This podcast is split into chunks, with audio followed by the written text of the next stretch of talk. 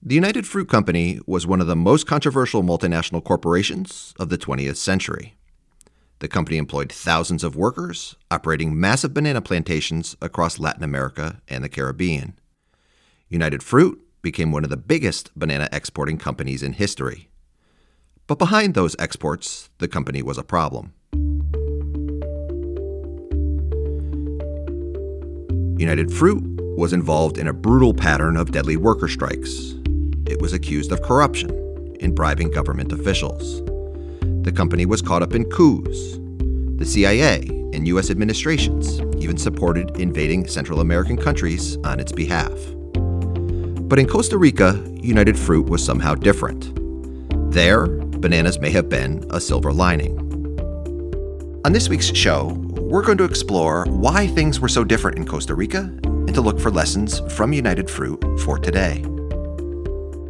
You are listening to an episode of Trade Talks, a podcast about the economics of trade policy. I'm your host, Chad Bown, the Reginald Jones Senior Fellow at the Peterson Institute for International Economics in Washington. To learn more about the United Fruit Company in Costa Rica, we're going to speak with Diana Van Patten. Diana is a professor at Yale University. She's a trade economist, and she has some new research about the economics of working with United Fruit. Hi, Diana. Hi. Today, I want to start trade talks a little bit differently. And not to put you on the spot, but if you don't mind, I wanted to ask a little bit about your background. Nowadays, you are one of Trade Talk's favorite trade economists, but people aren't just born being trade economists. So t- tell us a little bit about yourself, beginning maybe with where you grew up. I am Costa Rican. I grew up in San Jose, that is uh, the capital of Costa Rica. I lived there until I was 23 years old. I, I actually went to college at the University of Costa Rica and then moved to the US to pursue my PhD. The United Fruit Company is the topic of your research that we're going to discuss today. United Fruit was a multinational corporation headquartered in the United States and became hugely divisive, especially for the problems it created in Central America. What did you learn about the company growing up as a kid in Costa Rica? As part of the books that you have to read while you're in primary school, I read, I think, one book about the United Fruit Company. It was very kind of kid friendly. It was not painting like a very dark picture or anything like that, but I did know that the company existed. Later on, when I was in college, I also read a famous book called 100 Years of Solitude that it was inspired by the experience of the company and its influence in Colombia. And this book did paint a, like a much darker picture about what the company was and the effect that it had on workers. Basically, it painted it as an almost neo-colonialist company uh, that was exploiting workers there. 100 Years of Solitude was a 1967 novel written by the Colombian author Gabriel Garcia Marquez. It became a literary classic and sold over 45 million copies worldwide. The book is fiction, but it draws on real events including a 1928 labor dispute in Colombia involving United Fruit, where the Colombian army intervened in and ended up massacring people who had been on strike because of really bad working conditions. So, as you said, a very dark picture painted about the company. What ultimately got you interested in doing your own research into United Fruit? When I was taking my second year history class at UCLA, uh, my professor was Walker Hanlon, and we had to propose a research project. If you had all the data and resources in the world, what would you write?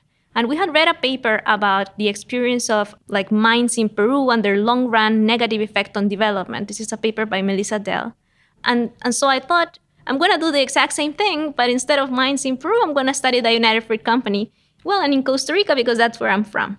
Uh, and I'm to document like how negative it was for long run outcomes. Melissa Dell is the incredible economist at Harvard. She won the John Bates Clark Medal in, in 2020, including for her pathbreaking work that you mentioned.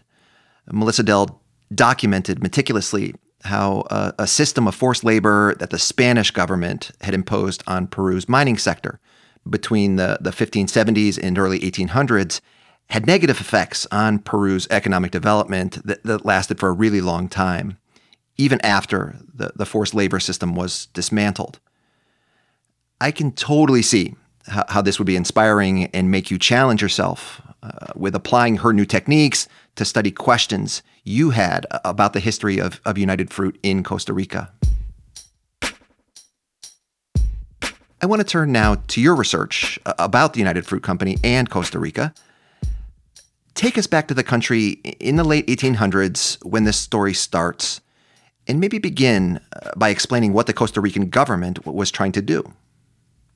So, in the case of Costa Rica in the late 1800s, the government wanted to construct a railroad that would connect the center of the country, that's where the capital is, with the Caribbean Sea. And so, what they did was they asked for a big loan to construct that themselves. But building railroads is actually quite hard, and there are many things involved in the process. And what happened was they ended up using up the money with, and they didn't finish the construction. And so they still wanted to finish the railroad, but had no money left. And so, what can we do? And they found this investor, this uh, American investor called Minor Keith. And Minor Keith offered a deal where he would finish the railroad and instead of paying him with money, he could be paid with a land concession.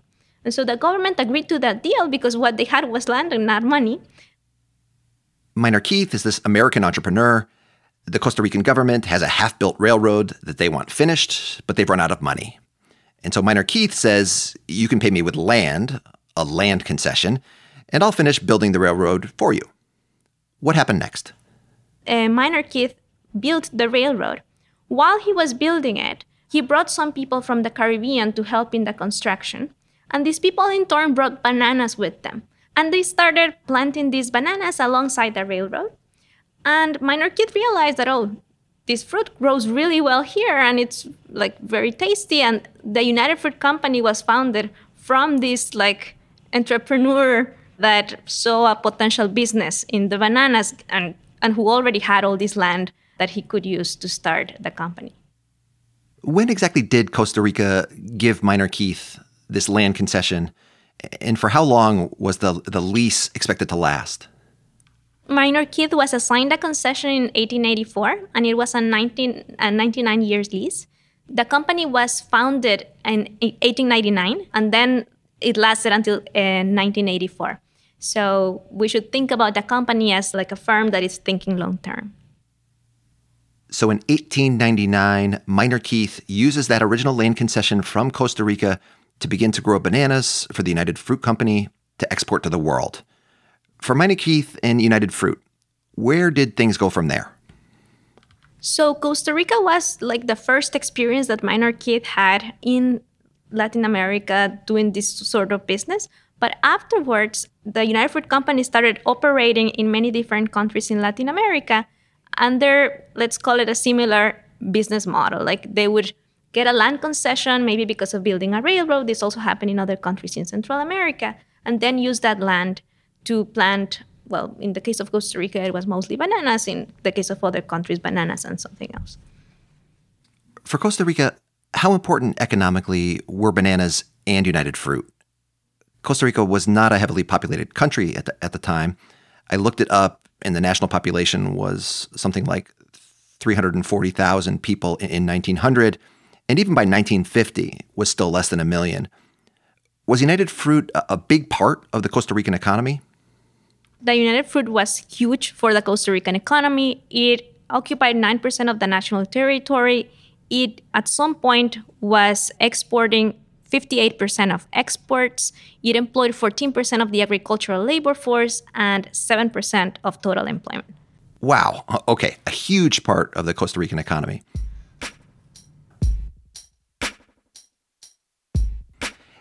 Geographically, then, where in Costa Rica was the land concession for bananas? I, I have in my mind that Costa Rica is this skinny country in the warmth of Central America with the Pacific Ocean on the west side. I think you said that the land concession was near the Caribbean Sea, which runs all the way down the, the east side. How close was the land concession to, say, the, the capital city or the population centers at the time? Given that there was no like fast way of transportation, pretty far away from other civilization centers, in particular the capital city, that was where more of the most of the population was. And so, what the company needed when it started was workers that will work year round because banana is not seasonal. You can grow it year round. So it needed workers year round and it needed them to basically just live there and work there. Even though the area was pretty much unpopulated when the concession started and the company had not invested much there. Bananas are a year round crop, but United Fruit's land concession is out in the middle of nowhere, a long way from the cities. The company needs to convince workers to move there and then stay and work year round. But why was that a problem?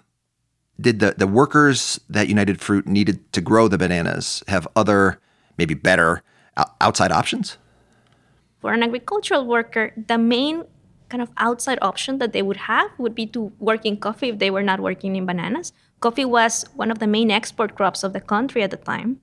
And so during coffee harvesting season, people would leave the plantation, go to coffee areas, and then work there.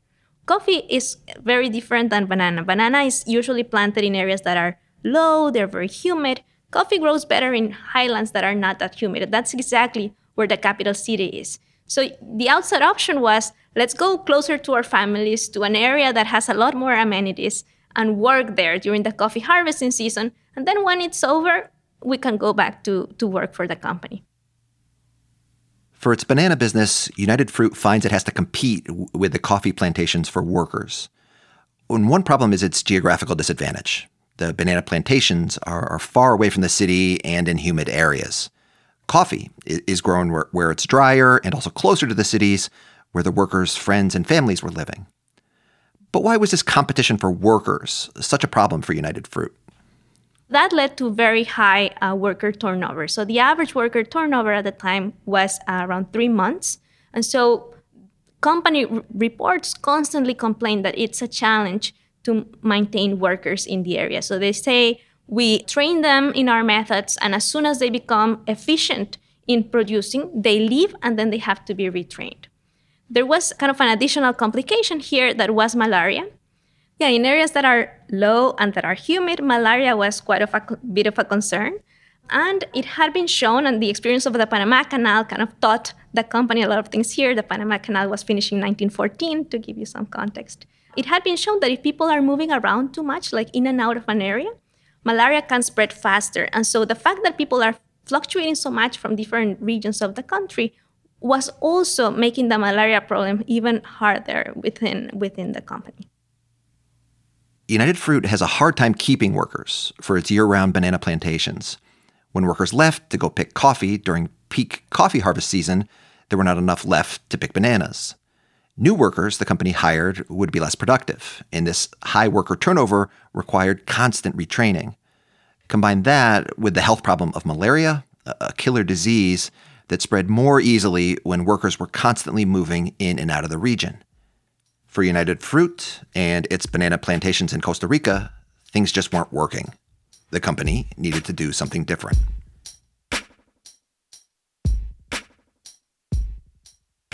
Worker turnover w- was a really big problem for United Fruit in Costa Rica in the early 1900s.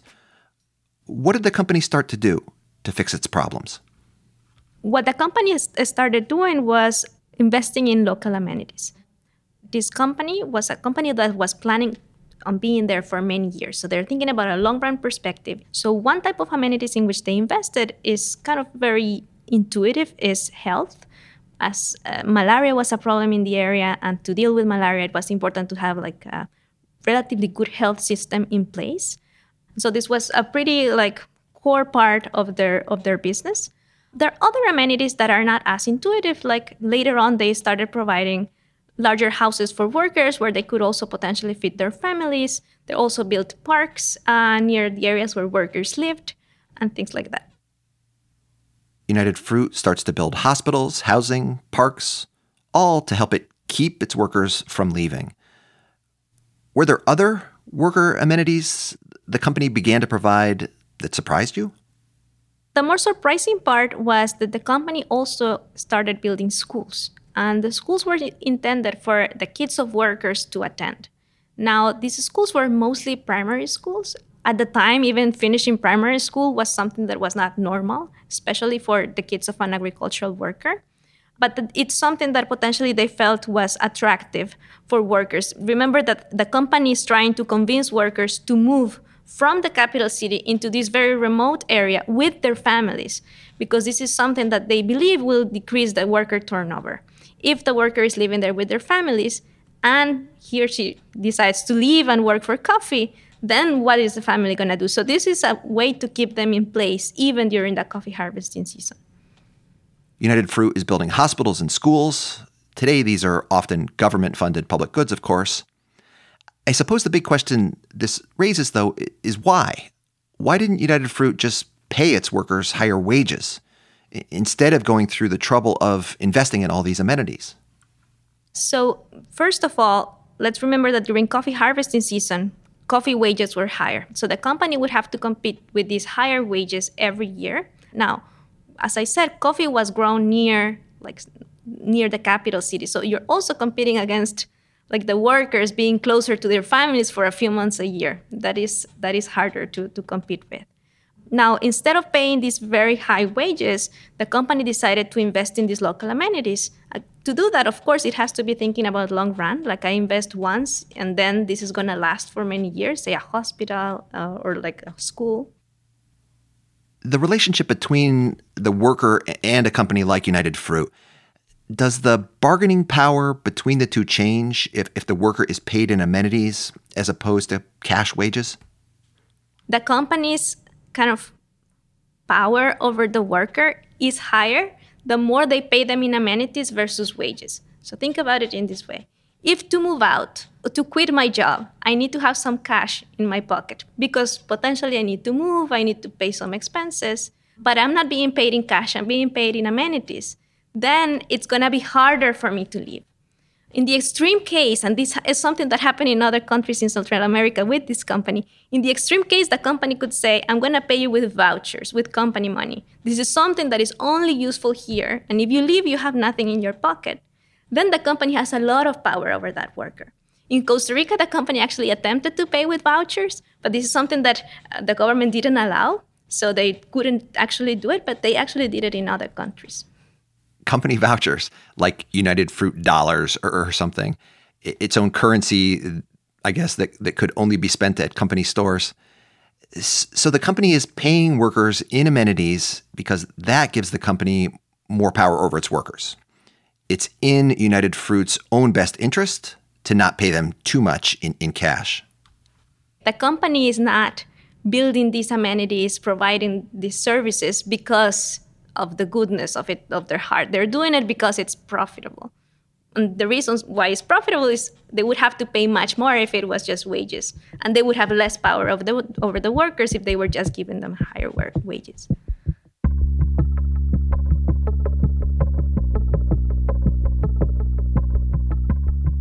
Diana, what you just described is really a preview of where your research ends up.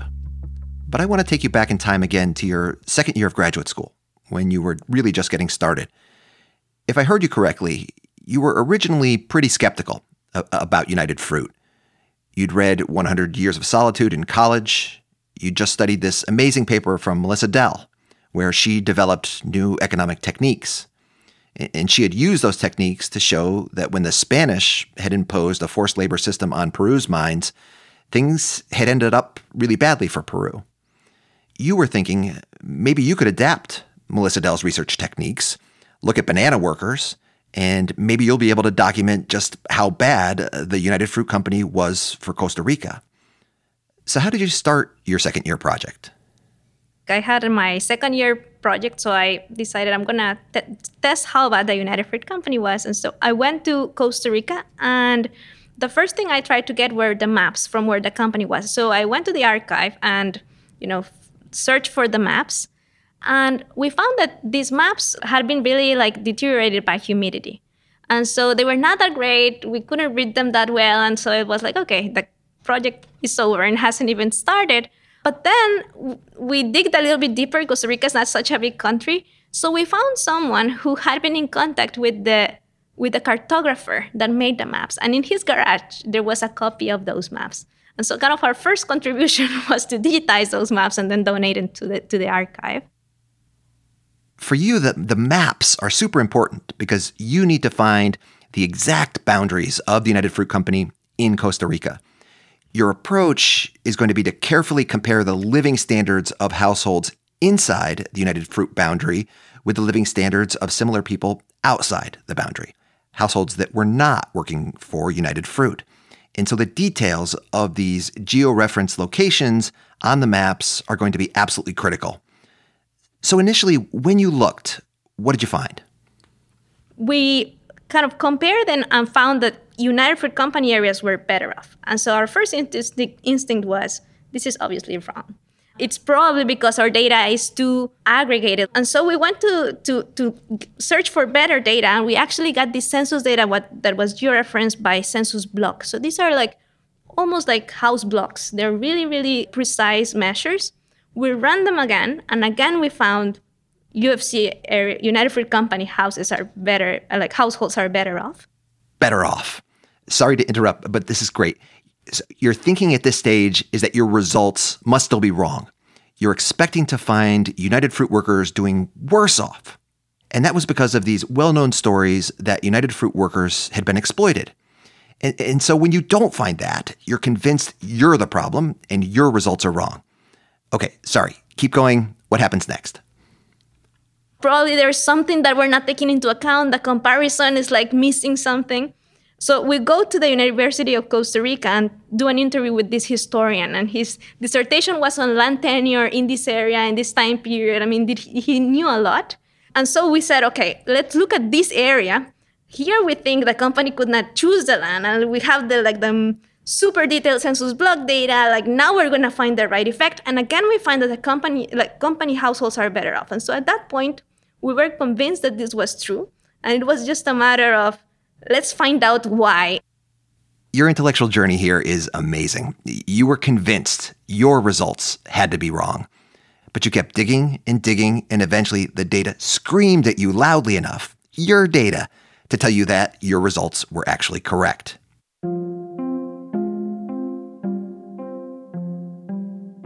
Households living and working for United Fruit were actually doing better than households elsewhere in Costa Rica the United Fruit Company's impact on Costa Rica's living standards was actually something positive. But at the same time, this was so puzzling. So now the question you need to figure out is why? Why had United Fruit actually had a positive impact? So what was your starting point? Our starting point was qualitative evidence from historical reports so we went back. There was roughly a report every year from the company intended to inform share- shareholders of the situation and challenges in the plantations. And consistently, early reports were, were saying they, we have this problem with worker turnover, we can't make them stay too long. And later on, reports start talking about investing in amenities as a solution to the turnover problem. So they say we have we can invest in, in our workers beyond their healthcare. We can construct parks, schools, so that they will move in with their families. Reports actually say this explicitly.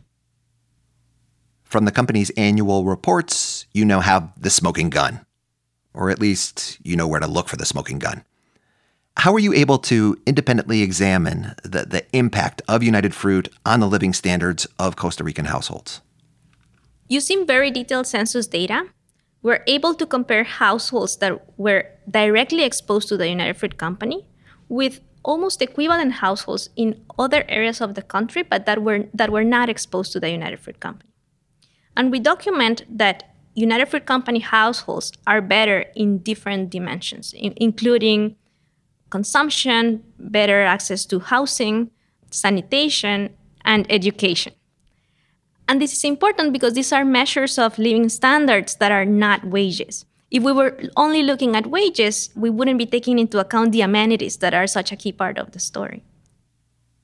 Amenities are hugely important, and your theory is that the company needed to offer amenities instead of higher wages to keep its workers from leaving, because United Fruit really had to fight for workers against the coffee plantations. But to investigate whether using amenities to compete for workers was really the story for United Fruit in, in Costa Rica, what did you do?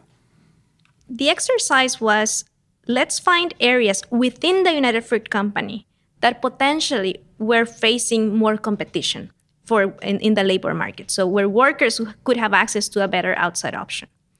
And so what we did was identify areas around the company where, while the United Fruit Company was operating, workers could get higher wages, agricultural workers could get higher wages. And we found that areas within the United Fruit that were closer to these, let's call them high wage competing uh, nearby areas, received disproportionately more investment in amenities than other areas within the United Fruit that were farther away from these, uh, say, high outside option uh, places. And the outside option places for these banana workers was working in this other agricultural sector, coffee. So, what information did you need?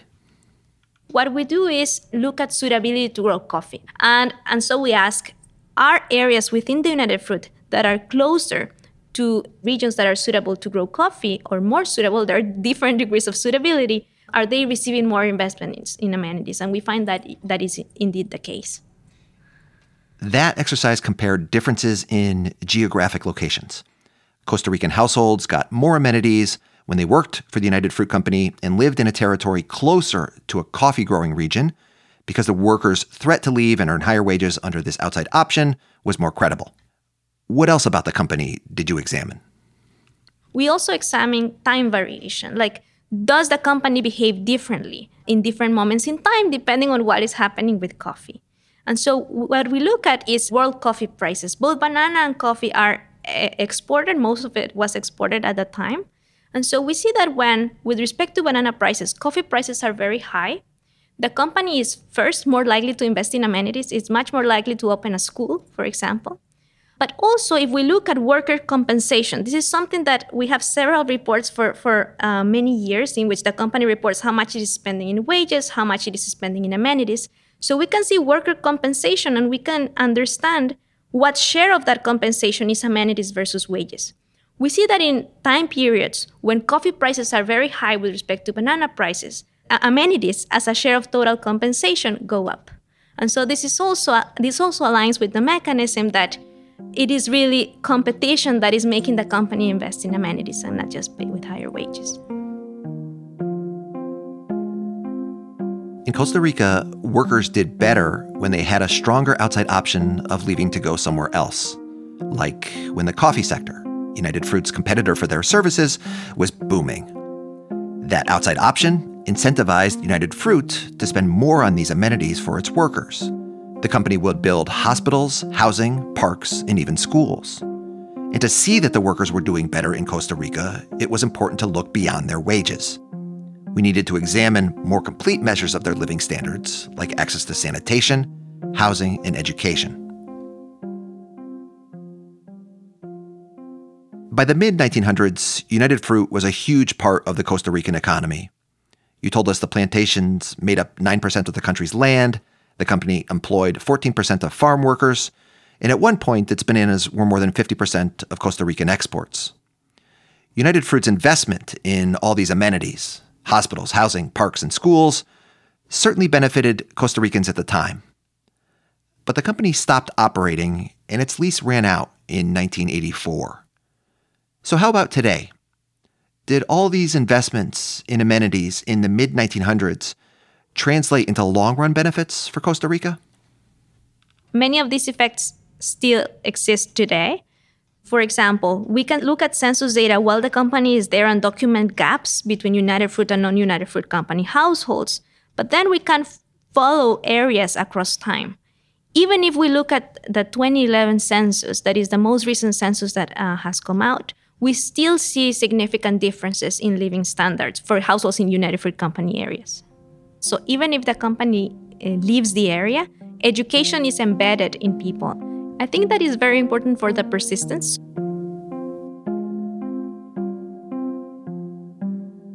The impact of United Fruit on Costa Rica was persistent. Even today, Costa Ricans that live within the boundaries of where United Fruit was operating continue to have higher living standards than Costa Ricans living elsewhere. Somewhat surprisingly, United Fruit seems to have had a positive impact on Costa Rica's economic development. Diana, a key part of your research to understand why is the story about labor mobility. Workers in bananas having an outside option, maybe the ability to threaten to go and work for the coffee harvest instead. Your paper also has a formal economic model that allows you to think about counterfactuals or what if types of questions. What can you tell us about the, the prospects for Costa Rica's economic development? What if that Costa Rican labor mobility had been a lot lower? We find that if labor mobility was sufficiently low, if it was half, half the level that we observe, the company would have actually hurt the local economy because it has this power over workers and potentially the ability to exploit them. As you described earlier, United Fruit also had plantations elsewhere in Central America during the same period and may have been operating there differently. What do we know about United Fruit's impact on other countries? Do you have any data to, to look at differences for workers there?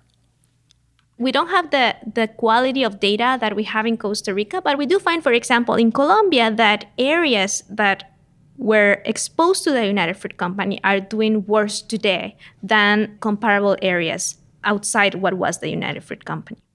In Colombia, we don't have data on labor mobility, but there's some historical evidence that there there was repression of workers. Some of them were n- not even allowed to leave the area. In Guatemala, if you look at uh, United Fruit Company areas, even today, they look much more disconnected in terms of the road network than other areas in the country. So if the area is disconnected, then worker mobility could be lower as well. United Fruit's workers in other parts of Central America seem to have had much less labor mobility than in Costa Rica. It may have been the formal repression of workers, like the story in Colombia from 100 Years of Solitude. It could also just be being cut off because of poor road networks, like in Guatemala. But this also helps explain why Costa Rican workers had it so much better. Aside from labor mobility, during this period, are there other ways that Costa Rica was just fundamentally different from some of these other countries that United Fruit was operating in? Historians have studied uh, this question of whether Costa Rica was different than other countries where the United Fruit Company was.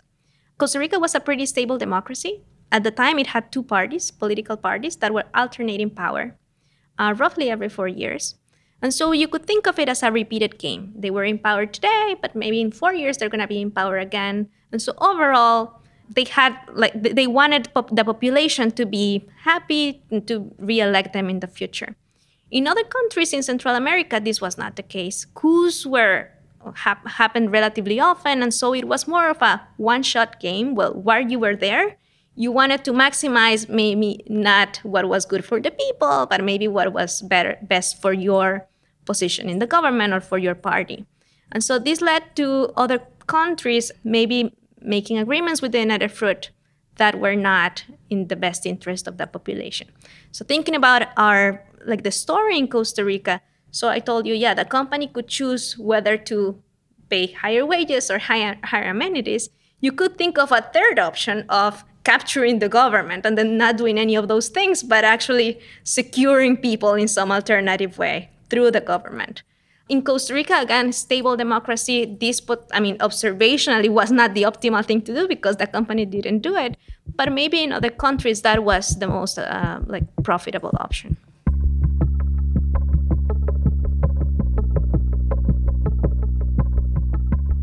The results of your research on the effects of United Fruit in Costa Rica are amazing and yet also somewhat surprising. They're much different from what other scholars have found when looking at different industries and other countries in, in different time periods. You talked a little bit about Melissa Dell's work on mining and forced labor in Peru. How should we think about lessons from, from your results on concessions and, and labor market arrangements in light of all of this other research? Previous papers studying, for example, concessions in Africa or mining in Peru with forced labor have found very negative and long lasting effects from these arrangements. So, in some sense, wh- why our results were surprising to begin with comes from a study of this literature. However, in these other studies, something that works very nicely to identify effects is that people cannot move. So you don't have to worry about what type of people are getting into the area, something that do, we do worry, worry a lot about in our study. However, it also means that, well, if people cannot move, then their outside option is basically zero, or maybe like they can move, but it's very dangerous. And so it's, it's, it's not a very high outside option. And so in our case, we have people moving around. This is going to complicate the estimation of the effects because you have to take into account are the people moving in better than the ones moving out or not, and so on. But at the same time, is what drives our mechanism. If people were not able to move around, then the company would be facing kind of like a fixed supply of labor. They wouldn't have the incentives to invest, and we could potentially see the underinvestments that we see in other settings. In other settings, this idea that, that a private company, in your case, it was United Fruit in Costa Rica, a private company providing amenities that are essentially nowadays public goods that governments typically provide. Is this rare? I think I remember reading about something like this maybe in the Upper Peninsula of Michigan here in the United States. Are there other examples from history where this kind of thing has happened? Historically, it, it, it, has not been extremely rare that private companies provide amenities to their workers. An example is Unilever in Britain or Ford in the Upper Peninsula. Actually, many companies that established got established in the Upper Peninsula started investing in amenities. And when you uh, read reports of why, it's surprising how well they align with the ones of the United Fruit. We need to attract and maintain a stable workforce, and therefore, we're going to provide these amenities for workers to attract them and make them stay. And so the, the incentives seem to be much more general than just uh, the United Fruit Company. My last question for you brings us back to today. Land concessions have been in the news again lately. Countries like China and Saudi Arabia are involved in acquiring land in, in various parts of Africa, often for food. Suppose an African government, say, is thinking about offering a land concession to a foreign company as part of its economic development policy. What lessons from your research would you want the government to be aware of? In recent years, there has been sort of a revival of land concessions. There are many land concessions that have been assigned since the early 2000s because of biofuels, concerned with concerns with food security. And I think the paper can teach us something about the factors that can be key in determining whether these land concessions are going to have positive or negative effects for the population in the country receiving the concession. So, for example, a key that we document is outside the role of outside options. Labor mobility is part of that outside option, but also is not only moving to, to opportunity, but actually having the opportunity there. So, for example, if a country is thinking about a land concession, but doesn't have a competing sector in place, maybe thinking about two or three land concessions to different companies might be a better way to go. Diana, this has been incredible. Thank you so, so much. Thank you. and that is all for Trade Talks. A huge thanks to Diana Van Patten at Yale University. Do read her paper with Esteban Mendez titled Multinationals, Monopsony, and Local Development Evidence from the United Fruit Company. As always, a huge thanks as well to Colin Warren, our audio guy. Do follow Trade Talks on Twitter.